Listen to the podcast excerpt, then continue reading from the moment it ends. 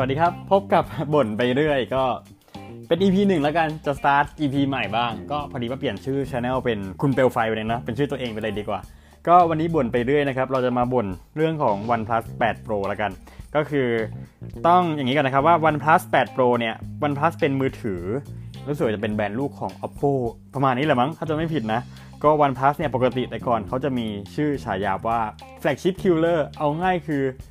เป็นนักฆ่านักฆ่ามือถือเรือธงอะเรือธงคืออะไร เรือธงคือมือถือที่สเปค top สุด แพงสุดแรงสุด ทุกอย่างคือแบบจัดเต็มมากอะไรประมาณนี้ แต่ว่าที่ผ่านมาเนี่ย OnePlus เนี่ยจะใช้คำว่าเป็น flagship killer เลยก็คือว่าราคาจะถูกมากถูกกว่ามือถือเรือธงอะสมมติอย่างนี้ มือถือ flagship เนี่ยเขาขายกันอยู่ 25,000 OnePlus จะขายอยู่ประมาณ 1 5 0 0 0 1 6ไม่เกินเนี้ยก็คือจะถูกกว่าประมาณ 1 0 0 0 0 up อะแล้วก็สเปคคือจะเท่ากันเลยแล้วก็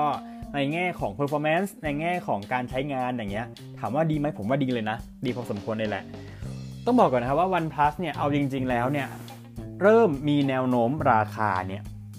โดดมาประมาณตั้งแต่ OnePlus ตัวที่ 7 ละ ตระกูล 7 7T 7T Pro อะไรอย่างเงี้ย เป็นซีรีส์ 7 ของ OnePlus ที่ ราคาเริ่มโดดแล้วผมจะเริ่มเห็นราคาประมาณ 20,000 กลางๆละ20,000 กลางๆ 20,000 ต้นๆอะไรอย่างนี้ ซึ่งที่ผ่านมาเนี่ย OnePlus มันจะไปแตะอยู่ประมาณ มันจะไปเริ่มมันนะประมาณแบบหมื่นหมื่นอัพไม่เกิน 20,000 อะไรอย่างเงี้ยซึ่งเป็นราคาที่ผมมองว่ารับได้มาก แต่พอมา OnePlus 8นะครับต้องเข้าใจก่อนนะครับว่า OnePlus เนี่ย OnePlus จะมี OnePlus ที่เป็น 8เป็น 8 ซีรีส์เนี่ย 8 ซีรีส์นี่มันจะมี OnePlus 8 กับ OnePlus 8 Pro ซึ่ง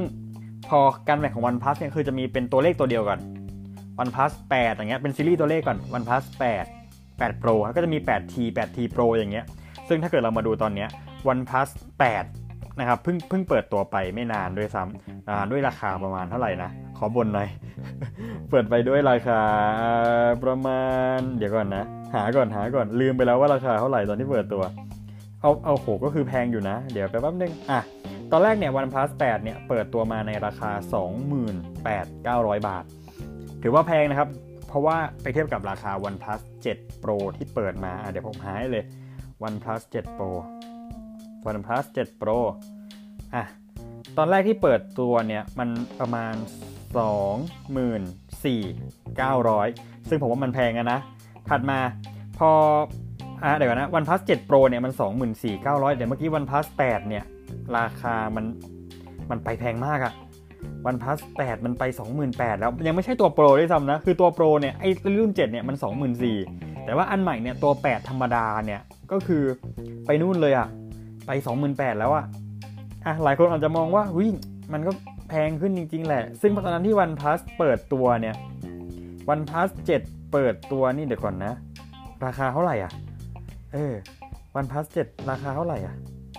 เดี๋ยวแป๊บหนึ่งนะ OnePlus 7ใช่ไหมราคาราคา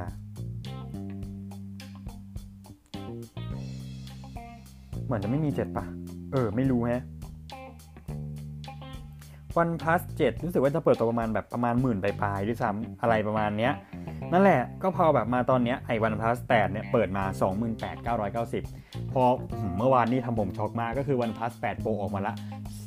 สามหมื่นสี่ 990อะถามว่าแพงขึ้นไหมผมว่ามันแพงขึ้นมากนะ ก็ส่วนหนึ่งนะครับ ในฐานะที่แบบชอบ OnePlus มาก่อนมากเนี้ยผมรู้สึกว่ามันแพงเกินไปหน่อยอาจจะบอกว่ามีข้ออ้างว่าแบบอะในในส่วนของที่มันเป็นเป็น 5G ด้วยแล้วก็เป็นชิปตัวใหม่ด้วยอะไรประมาณนี้ก็เลยทำให้ราคาเนี่ยค่อนข้างที่จะแพงมากพอสมควรเลยพอเปิดมาราคานี้ปุ๊บเนี่ยก็เลยทำให้แบบ เกิดสิ่งที่เรียกว่าสิ่งที่แบบโอ้โหเสียงแตกอะ่ะก็คือบางคนบอกว่า OnePlus เนี่ยไม่ควรจะแพงขนาดนี้ เพราะที่ผ่านมาเนี่ยเขามีฉายามาตลอดว่าเป็น flagship killer เนี่ยการที่แบบคุณเปิดมาราคา 28,000 หลายคนอาจจะบอกว่ายอมไปแบบซัมซุงยอมไป iPhone ดีกว่า เพราะว่าเวลาเราซื้อมือถือในราคาแพงขนาดนี้เราต้องนึกถึง after service ด้วยประมาณนี้อืมแล้วก็ตอนนี้นะครับบางคนบอกว่าเฮ้ยมันรองรับ 5G นะพี่ แต่แต่ว่า 5G เนี่ยเท่าที่ไปเช็คเช็คมานะครับว่า เปิดกล่องมาตอนนี้ยังใช้ 5G ในไทยไม่ได้เลย ต้องรอปลายปี ซึ่งปลายปีเนี่ย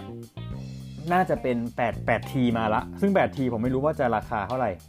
นั่นแหละ แต่ก็ต้องเข้าใจก่อนนะครับว่าที่มันแพงขึ้นเนี่ยอาจจะเพราะ 5G จริงๆ แหละ เพราะว่าโมเด็ม 5G ยังมีราคาแพงมาก แล้วยังไม่ได้ถูกใช้อย่างแพร่หลายพอสมควรเลย แต่ก็ต้องบอกว่าสเปคของไอไววันพาสแปดเนี่ยก็น่าสนใจพอสมควรนะครับ ถือว่าเป็นเป็นอะไรที่แบบนะสเปคดีอะแต่ว่าราคาก็ อืมนะ ถือว่าแพงมากนะครับสำหรับวันพัด8 8 8 Pro 8 Series ตอนนี้ซึ่งถามว่าถ้าถ้าจะให้บ่นเหรอก็คงบ่นเรื่องราคาแหละที่มันแพงเกินไปหน่อยเพราะว่าหลายคนนะครับยังมีภาพลักษณ์เนาะเวลาเราซื้อมือถือมาบางครั้งเนี่ย มันไม่ได้มาแค่ไอตัวของสเปค บางคนไม่ได้สนใจสเปคด้วยซ้ำบางคนเขาสนใน branding บางคนเขาสนใน image